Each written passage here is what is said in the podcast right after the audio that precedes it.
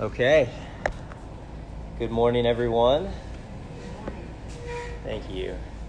Today's lesson is adapted from material from Capitol Hill Baptist Church.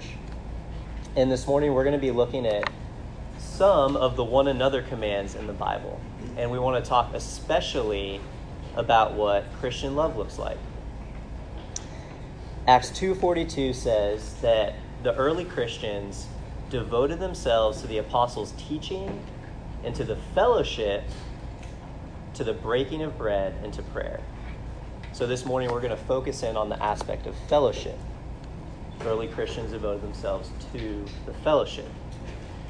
I want you to think about all the different places where we experience any sort of fellowship and community. There's sporting events. For me, it's the skate park. Um, maybe a neighborhood get together, uh, talking with coworkers during a lunch break, family reunions, maybe not so much fellowship there, depending on your family. Um, I have a great family, so we have a good time. My family. Um, there, there's also the local church, just to name a few examples. So, I want to start out uh, asking you guys a question, um, or throwing out a question to discuss. What, what would you say makes Christian fellowship different from worldly friendships and relationships? What makes Christian fellowship different from worldly friendships and relationships?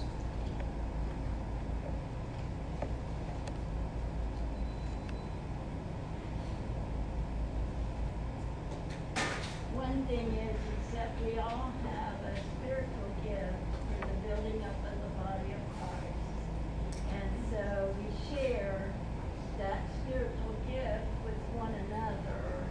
And so that's something the world doesn't have. Yeah. Amen. Yeah, we've been specifically gifted, each of us individually, by God's Spirit to love each other and build each other up. That's, that's really good. I didn't think of that. Yeah, anything else? Yeah. Um, since as Christians we all acknowledge that we are fallen and sinful, I think there's an immediate humility that we can have with each other because we know. I mean, there are Christians that are very prideful, but it's like we're aware that we're fallen. So Mm. We're aware that none of us have Mm. can have this con- God complex because we already worship a God that is this amazing God. we have. Mm. And so I think that can help us in relating to each other at times, just because we're not fighting pridefulness with each other. I think that can happen. Yeah, but yeah. It helps kind of immediately have a bond there that we all know what Mm. we're fighting against already. Yeah. Thank you. That's good. Yeah, it's like non believers can sometimes forgive each other too, but they definitely don't have the foundation to do that in the same way that we do. They, like, it should, it, it, like you said, it isn't always the case, but because of how we have been forgiven of infinite amounts of sin against God, it should be so much easier for us to extend that same grace to others. Yeah. Yeah. Yeah, I was gonna say, because we have, we have an eternal bond with other believers. Yeah.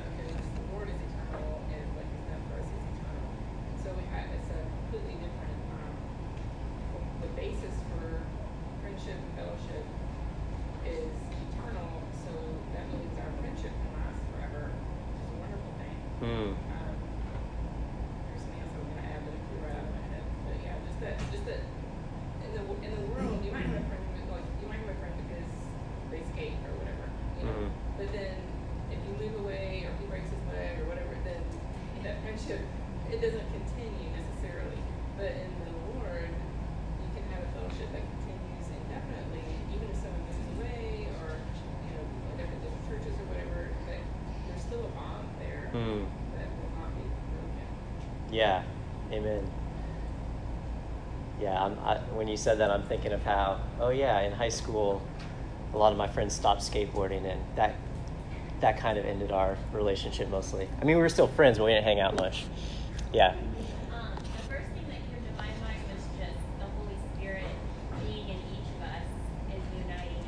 Mm-hmm.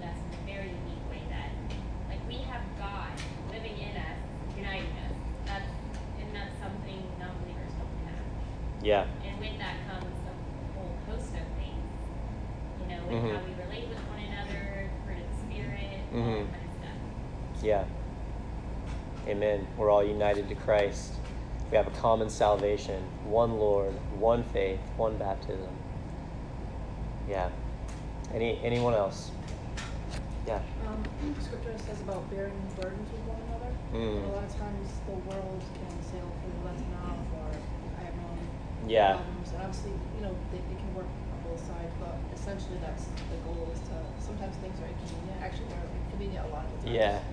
So Yeah. Yeah, like we're called to bear with one another Right. even when it's hard. mhm. Be- Being told to bear with one another assumes that it will be hard sometimes. Yeah. Yeah, that's good. Yeah, everything y'all said was really good, and, and there's so much we could say here.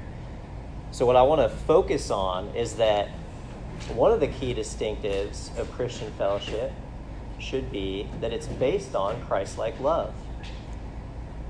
And this is what I want to try to scratch the surface on today. We're going to look at what does Christian love look like? What does love look like in our spiritual and supernatural community, the church, the local church? So, we're going to talk about how we're called to love one another within the church. And in doing this, I want to try to pay special attention to some of the different one another commands in the Bible. There are there are many one another commands in the New Testament. What I mean by one another command is like in Hebrews 10 or 1 Thessalonians 5 when we're called to encourage one another. So any command with the one another. And what really helped my understanding of this is is realizing the context that these commands were given. What I mean by that is when the Thessalonian church received the letter and they they heard encourage one another, they weren't just thinking, okay, that they weren't thinking some nebulous group of people. They were thinking about each other, the the people around them in their local church. And so they weren't thinking of every believer they could possibly think of. And so God, this is good news. God does not hold us accountable to tangibly, regularly, and intentionally encourage every single believer that we might ever cross paths with, like in the grocery store or something. However, we should be concerned if we are not committed members of a local church in which we are actively seeking to routinely encourage other members of the body. The Christian, these one another commands are yet another pointer to the fact that we can't live faithfully outside of commitment to a specific body of believers. So, does that make sense? The the one another aspect. Okay, cool. Um, so, moving on to the second section in your notes, we're going to talk about what characterizes healthy relationships in the church. And I think the answer is both simple and profound. It's love. Could someone please read John chapter 13, verses 34 to 35? A new commandment I give to you, that you love one another, just as I have loved you, you also are to love one another. By this, all people will know that you are my disciples if you have love for one another. Thank you. I forgot it was on the paper. I was like, Des, that was fast. You were, but I gave it to you. Yeah. Yeah. 'Cause I, I was like, he has it memorized. This is great. Good. So, in a word, Christ like love is what makes our fellowship distinct from every other earthly community. And we should ask, why is this love important? It's because God is glorified when people who have little else in common live together in genuine love. And this is how others will know we are Christ's by our love, like that song goes. Anyone can love those who love them back, but we are called to love even when we get nothing in return. We're called to love our enemies. And this is what Paul gets so excited about in chapter 3 of Ephesians. He, he talks about how previously separate and clashing peoples, the Jews and the Gentiles, are now in Christ one unified family in the church. This is supernatural reconciliation that displays God's wisdom and God's power to the rulers and authorities in the heavenly places, according to Ephesians 3. And the other thing is, our love in the body of Christ models, even if only slightly, you know, it's, it's a pale reflection, but nonetheless, it's a reflection of the unity of love in our triune God. Jesus says in John 17, I think it's on your, yeah, oh, I took it off. I'll, I'll read it. In, in John 17, Jesus prays, The glory that you have given me, I have given to them, that they may be one even as we are one, I and them, and you and me, that they may be become perfectly one, so that the world may know that you sent me and loved them even as you loved me. So Jesus is praying here that his followers may be one even as he and the Father are one. And he's praying this to the end that the world would know that Jesus was sent by the Father and that the Father loves his people even as he loves the Son. So, our love for each other, rooted in our unity in Christ, is a picture of the loving unity of the Godhead. So now, let's get more specific because obviously love is a very common word and it can become functionally meaningless. So, Jonathan Edwards' simple definition isn't comprehensive, but I think it's helpful here. So, I, I, it's on your notes. Jonathan Edwards said that love is that disposition or affection by which one is dear to another. So, as Christians, we are dear to one another because we are dear to God being God's child involves loving what God loves. And God loves the church so much that he purchased her with his own blood. God's love models that love is not just an emotion or a feeling, but it's a disposition that will actually express itself in action, concrete action that will bring the other person's ultimate good. We're not talking about just what makes them feel good in the moment, but that will bring about their ultimate good. So if that's if that's what love is, then we're gonna we need to notice three things. The uh, the next three points on your notes. First, Christian love is hard. I think we all know this. Love must come from the heart in order for it to be genuine, yet we know that our hearts are so hard. We are not yet free from the presence of sin in our lives, unfortunately. And I think we, we see how prone we are to not love in the fact that the Bible is constantly exhorting us to this. God's word doesn't waste commands. The, the Bible doesn't need to say, let us breathe. We do that automatically, but we do not love one another automatically. Another reason um, that, that we're prone to neglect this is because it's it's not the path of least resistance. In our flesh, we prefer ease to a hard conversation with someone. We prefer having our time to ourselves to serving one another. We want to have our needs met rather than give up our preferences.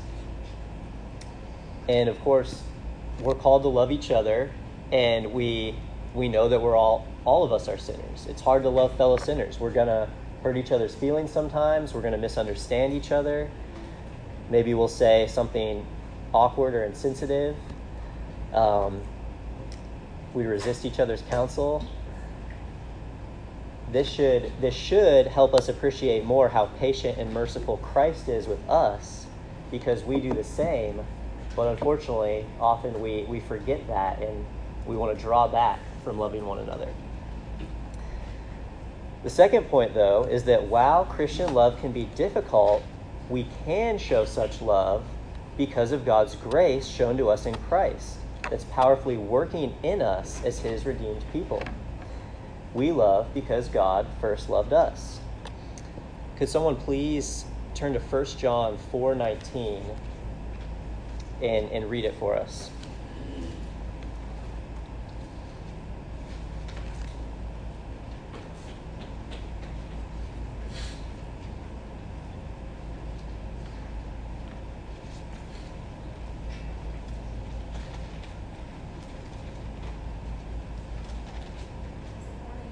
Yeah, 1 John 4:19. Thanks, We know Tim. that we are from God, and the whole world lies in the power of evil.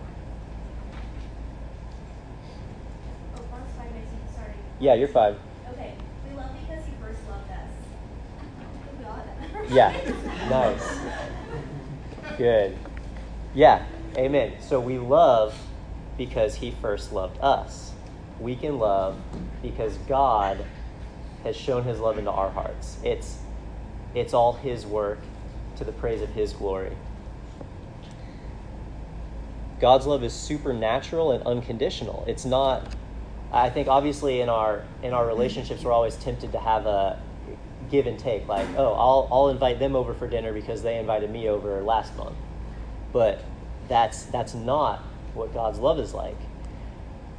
Instead, we, God's love is, is more like what we see pointed to in, in Luke 14, 12 through 14. You can, you can turn there, and, and I'll read the verses. Um, go ahead and, and turn to Luke 14. I think this is a very chal- challenging passage. So, Luke 14, 12 through 14 says, Jesus said also to the man who had invited him, When you give a dinner or a banquet, do not invite your friends or your brothers or your relatives or rich neighbors, lest they also invite you in return and you be repaid. But when you give a feast, invite the poor, the crippled, the lame, the blind, and you will be blessed because they cannot repay you, for you will be repaid at the resurrection of the just. What, what principle is Jesus teaching here, would you say?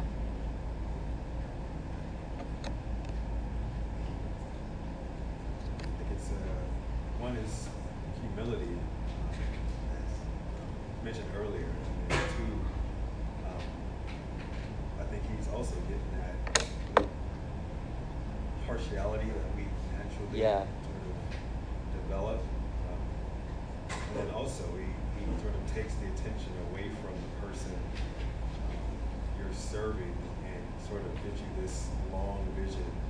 Um, you'll be blessed at the resurrection.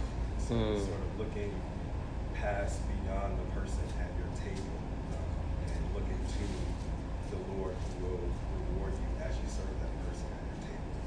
So that sort of getting at that temporary um, sort of satisfaction of the brothers, relatives, neighbors, people who maybe naturally know and are prone to, like um, getting at serving those who you're not naturally uh, bent towards. Yeah. serving.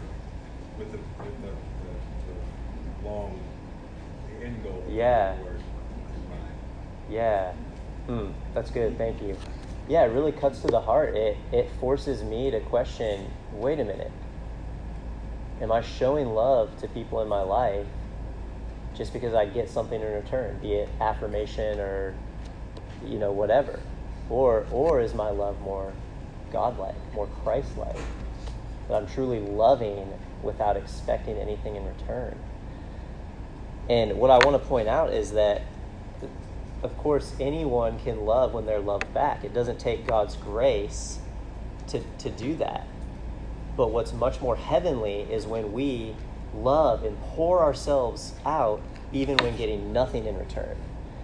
That is more like God's love, for He He pours out His grace on us, and of course gets nothing. Even even our you know feeble worship is is ultimately a gift of His grace. And so I, I think that's crazy to, to think about God has set his love on us and, and he gets nothing. Um, but it's who he is. He's overflowing in, in kindness and mercy.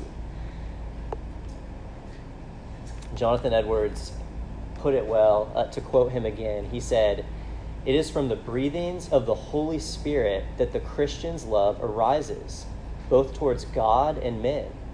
The Spirit of God is a spirit of love. And therefore, when the Spirit of God enters into, a, into the soul, love enters. God is love, and he who has God dwelling in him by his Spirit will have love dwelling in him.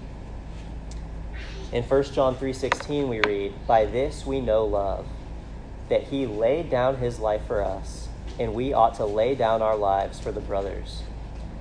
So, we can never approach maturity in loving each other apart from maturity in understanding the depth of God's love. The more we appreciate the magnitude of love that Christ has shown us by dying for every single one of our sins, the more our lives will be characterized by love. So let us strive to grasp his love. Finally, the, the third aspect of Christian love that I want to point out is that it brings great joy. This is really encouraging to me because love feels like death sometimes. It's a dying to self. And yet we we must believe that it's supremely worth it. Loving others doesn't just do them good. It brings us the kind of sturdy satisfaction and joy in God that we were created for. Psalm 133 1 says, How good and pleasant it is when brothers live together in unity. So now I want to, keeping these principles in mind, I want to spend the rest of the class considering how practically we can fulfill this command to love one another inside the church. So we're going to talk about six aspects of fellowship that is marked by Christ-like love. We want to the goal is to be able to identify these six aspects within our church. And I think we already can. I, I think I'm, I'm very encouraged by, by the love that I, that I experience and, and see amongst this body. But of course, I also want to call us to greater depths of love, greater faithfulness. So, number one, the first aspect is fellowship in diversity. Love seeks understanding. The church's fellowship is unique because it involves people from all sorts of backgrounds, all united around Christ. This means that love seeks understanding. In love, we should reach out to those who are different from us. We should seek to understand each other's hopes, dreams, struggles, sins, backgrounds, and battles. Seek reconciliation when there's alienation. In friendship, even in relationships that, apart from Christ, probably wouldn't happen. So, our church is to be a community where people put in the effort to make real, substantive friendships with those who have a different cultural background, or those who aren't in the same age range, or in a different stage of life, or have a different personality, all with Christ at the center. When Anna and I lived in China for a few years, we were a part of an international church that uh, we, we lived in Beijing, so there were many expats. There were people from all around the world who worshiped at our church, except for China, because of the, the laws there. There were thankfully good Chinese churches that we could point people to. But anyway, our church was, was very diverse, and yet I was convicted because early on I noticed that the people that I'd always find myself gravitating towards and hanging out with were other Americans around my age and stage of life. And I wasn't I wasn't doing anything maliciously, but it was the path of least resistance. Um, and so by, by God's grace, I, I became convicted of this and I, I started trying to branch out more. And be intentional to get to know others who were different from me. And it was it was encouraging because in the end these friendships were much more they exceeded the depth of, of fellowship that I could have imagined.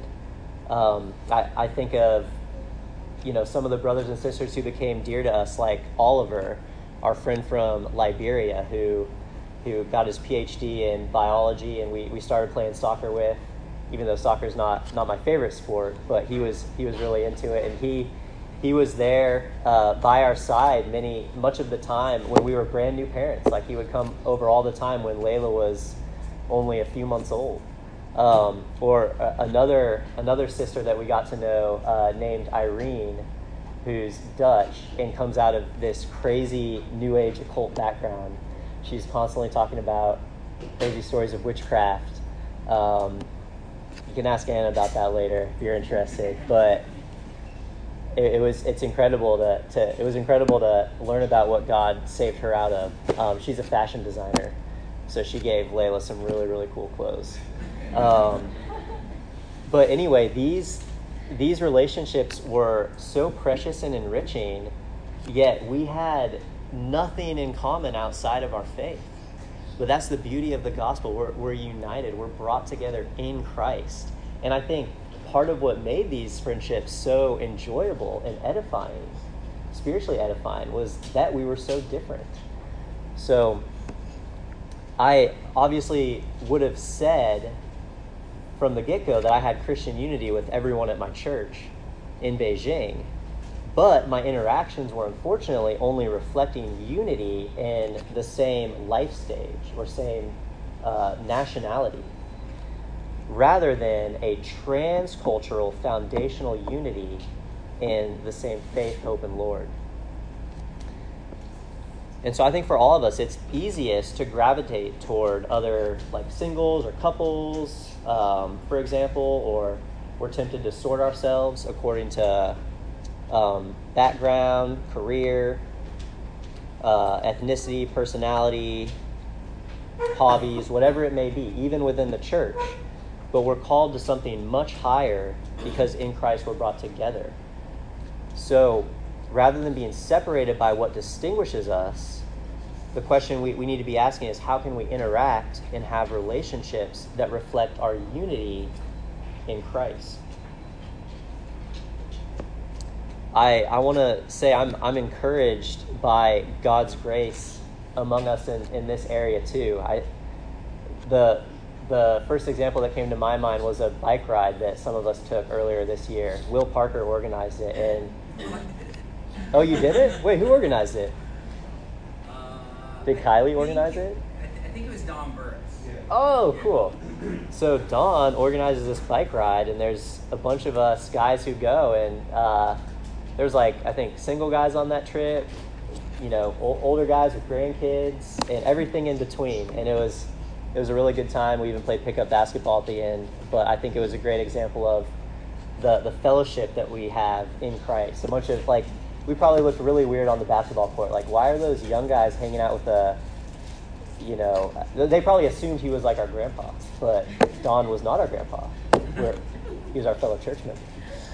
So, anyway, um, yeah, I, I want to encourage us to, to seek spending time with someone within the church that you wouldn't naturally gravitate towards, that you maybe share little in common with. Because um, you know, in, in Christian circles, we talk, maybe maybe not in y'all circles, but I hear people talk about like, oh, that person's really life giving. But we're called not just to hang out with those who are life giving to us. We're we're called to to follow Christ and love even those who are not as natural for us to love. So number two, I want to talk about how I want to talk about fellowship and service. Love requires sacrifice. Our fellowship should be, sac- should be characterized by sacrificial love. It's a community of those who come together not to be served, but to serve, just like Christ. Could someone please go ahead and read 1 John 4 10 through 11, which is on your paper.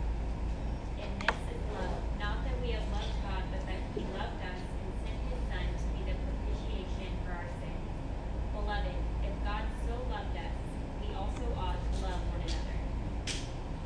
Awesome, thank you.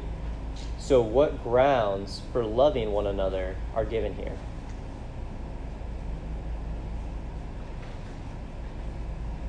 God's love for us. Exactly. Yes. That is the foundation. Now, could someone please read Galatians 6 2 as we think more about sacrificial love? Uh, yeah, I got it. It says, Thank you. Galatians 6 2. Bear one another's burdens and so fulfill the law of Christ. Great. So, what is the one another command in this verse? Bear one another's burdens. Yeah, good. A plus. Exactly. So one way we can show sacrificial love at our church is by carrying each other's burdens. This this looks like coming alongside each other in challenging times. It could be spiritual, could be physical. Coming alongside each other and literally helping to carry the load. It could involve patiently bearing with someone's doubts or spiritual struggles for even a prolonged period of time. Or it could it could mean providing material help like groceries, a loan, a ride, childcare, giving up your Friday nights to visit someone who's maybe sick. Service in the church, of course, involves things like volunteering for childcare or sound. Those are really important, but I think it's really easy to forget about the kind of service of bearing one another's burdens. These are these happen mainly in personal relationships. And therefore they can be easiest to neglect because they, they take more time and they can be messy. I have I have a couple of examples in my mind, but I wanted to ask you guys, what are some examples of ways that we can help bear one another's burdens? Or how have you experienced someone help bear your burdens? What are some what are some examples of ways we can help bear one another's burdens? Or how have you experienced someone help bear your burdens in the past?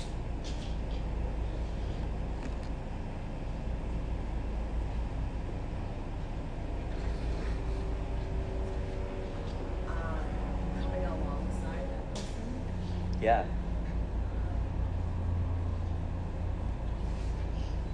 In ways, I mean, obviously prayer. Yeah. Yeah. With them, see how things are going. Yeah.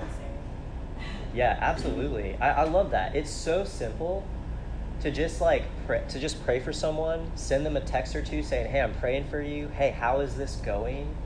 It's so simple, but I, I think we would all attest that that means a lot. When you're struggling, just to know that someone's aware, that they're praying for you, that they're checking in on you, that's huge. So yeah, that's really good. Does any, anyone else have any other ideas? I remember listening to a sermon on this text, and it was talking about like you bear one another's burdens. It's not like you transfer the burden to the other person, but it's about you getting so close to them that you're literally sharing the weight. Mm. And I, I there's a, there's a visual Mm. in Galatians six two, where it shows everybody carrying, helping the person behind them with their load, and just that mutual um, edification. So, but yeah, it, I Yeah. think it's about being inconvenienced and, um, and, and, and doing it joyfully, Mm. so that people feel like Mm. they're there. Yeah. Yeah. That's really helpful. Thank you. Wow. Yeah. Um, this has just been a very tangible way I've seen people in the church um, help me is just like when I have a baby, just throwing a baby shower or doing the meals and different stuff like that. I mean, when someone throws you a baby shower, that's stuff you would have to buy that all these different people spend, you know, twenty five dollars on, but it adds up so much and takes off so much of the burden that you would have to bear alone as a family. Mm. And then all of the meals just it means like I know this is just very tangible. It Yeah. so much to not Yeah. cook when you're healing and just trying Yeah. to like, take care of the baby and. And when your husband isn't a good cook. Yeah, that's really good. I that's that was one of the ones I was thinking of. The meal trains are clutch. That's such a tangible way, and I I, I love it. Any final one? Yeah. Well, for me as a single person who's never been married or had kids, I love it when couples invite me into their house. Mm. Because I know it's hard for Mm. them, because, you know, relating to a single, and you don't have a, a person with you, you know. Mm. And so I've appreciated over the years the people who give, because I know I'm probably one of the last people they want to invite No. so, into their house because it's uncomfortable Mm. and we're in a different position. But I've Mm. experienced love, Mm.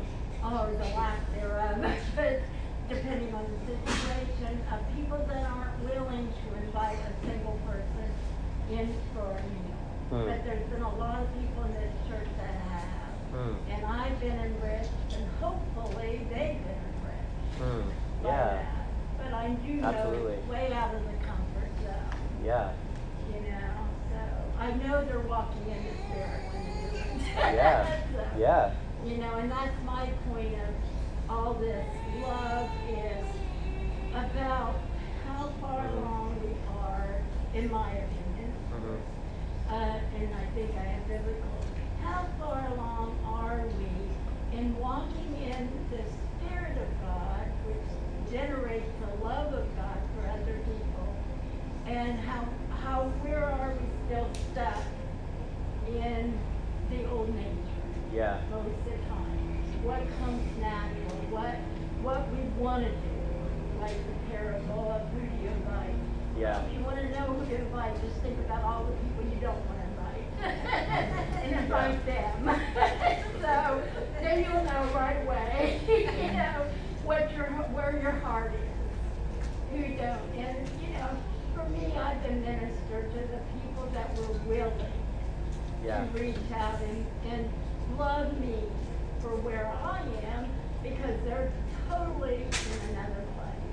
Yeah. And so, but I've gone into their house and gotten to know their burdens and gotten Yeah. to know what they're struggling with and gotten to know how hard it is for them to have young kids. you know, it's a difficult thing, Mm. you know. So it's opened my heart to help Yeah. them too and be more sensitive to their side of life too. Yeah. And what they go through. Yeah, thank you so much for sharing that. Yeah. Yeah, it's, it's humbling to think about the love we're called to in Christ. Yeah, it's a gut check. Um, yeah, so before we move on, I, I want to read one other, one another passage. Could somebody read Hebrews 10 24 to 25? Hebrews 10, verses 24 to 25. Go ahead and thank you, Kim. Thank you. What are the one another commands here? how to stir up one another to love and good works, not neglecting to meet together, as is the habit of some, but encouraging one another, and all the more as you see the day drawing near. Thank you. What are the one another commands here? Count two. Stir up one another. Yeah. Stir up one another to what? To love and good works. Okay, good. Thought it could be anger. Stir up one another to anger. Glad it's not that. Um, yeah, love and good works. What else? What's the other one another? Not neglecting to meet together. Yeah, maybe that's a third one. I was thinking of another one, but that's really important. Let's not do that. Let's not neglect. Encourage one another. Yeah. Amen. So, real quick before we move on, what are some tangible ways that we can encourage each other or stir up one another to love and good works? Any ideas?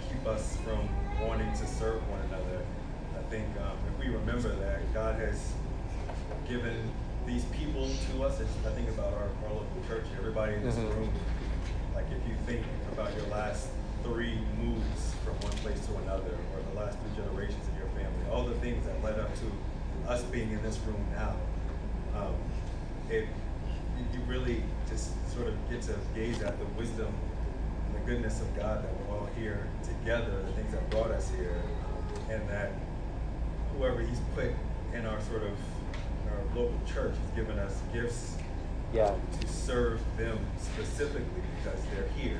So I think that that's sort of like an internal dialogue, but that may help us to love one another, really be a practical way to do that so that your heart's in the right place and even encourages you to want to go want to go serve one another. Mm.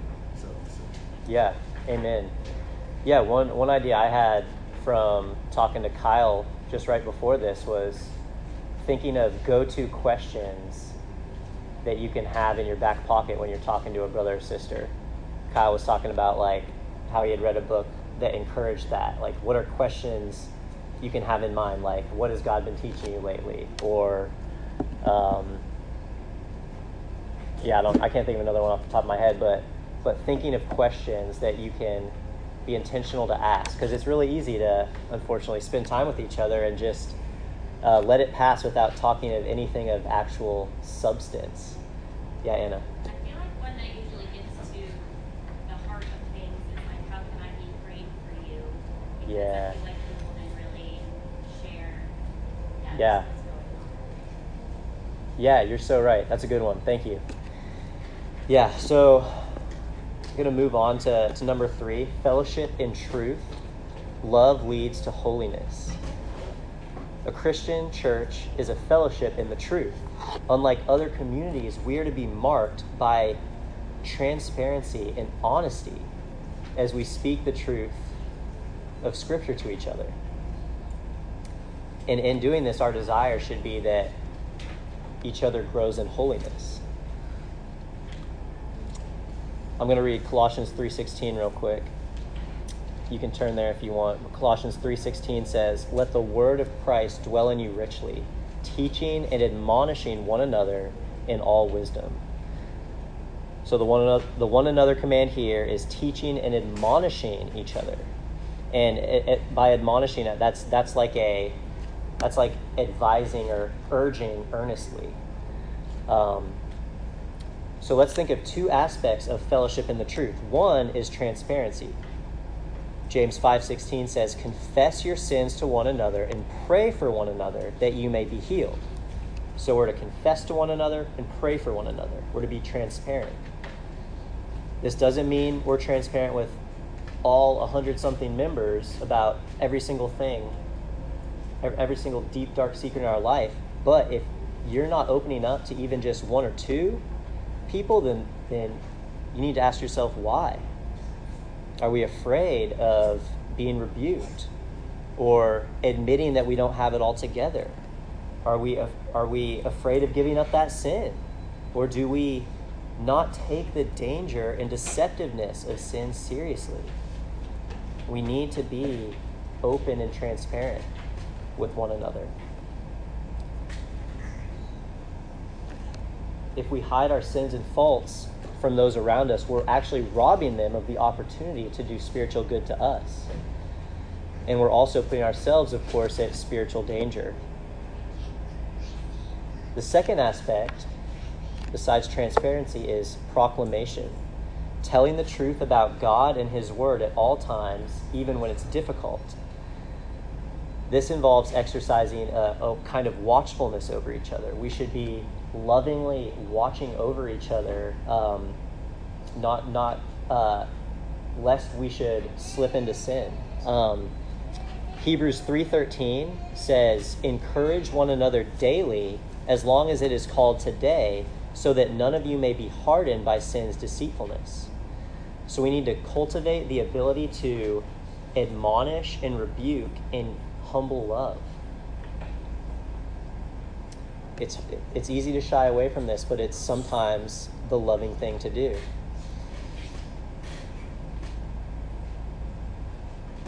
There's constantly um, there's constantly going to be people in any church who are coming and going.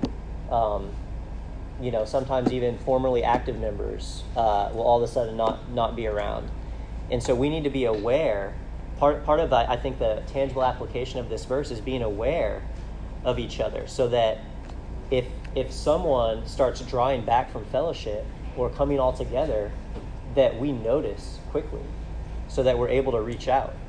I mean, it's if if they've decided to fellowship at another church, that's great. That's that's another thing. But if they've drawn back from the church altogether, it shouldn't take us years to realize that, and we should reach out to them, um, ask how they're doing, ask what's going on, invite them over, whatever it may be. Um, we're almost out of time. I'm going to try to just address the next couple real quick. Number four, our fellowship should be characterized by mercy and forgiveness. We should be willing and able to forgive when fellowship has been broken. Um, could someone real quick read Colossians 3:13? Colossians 3:13.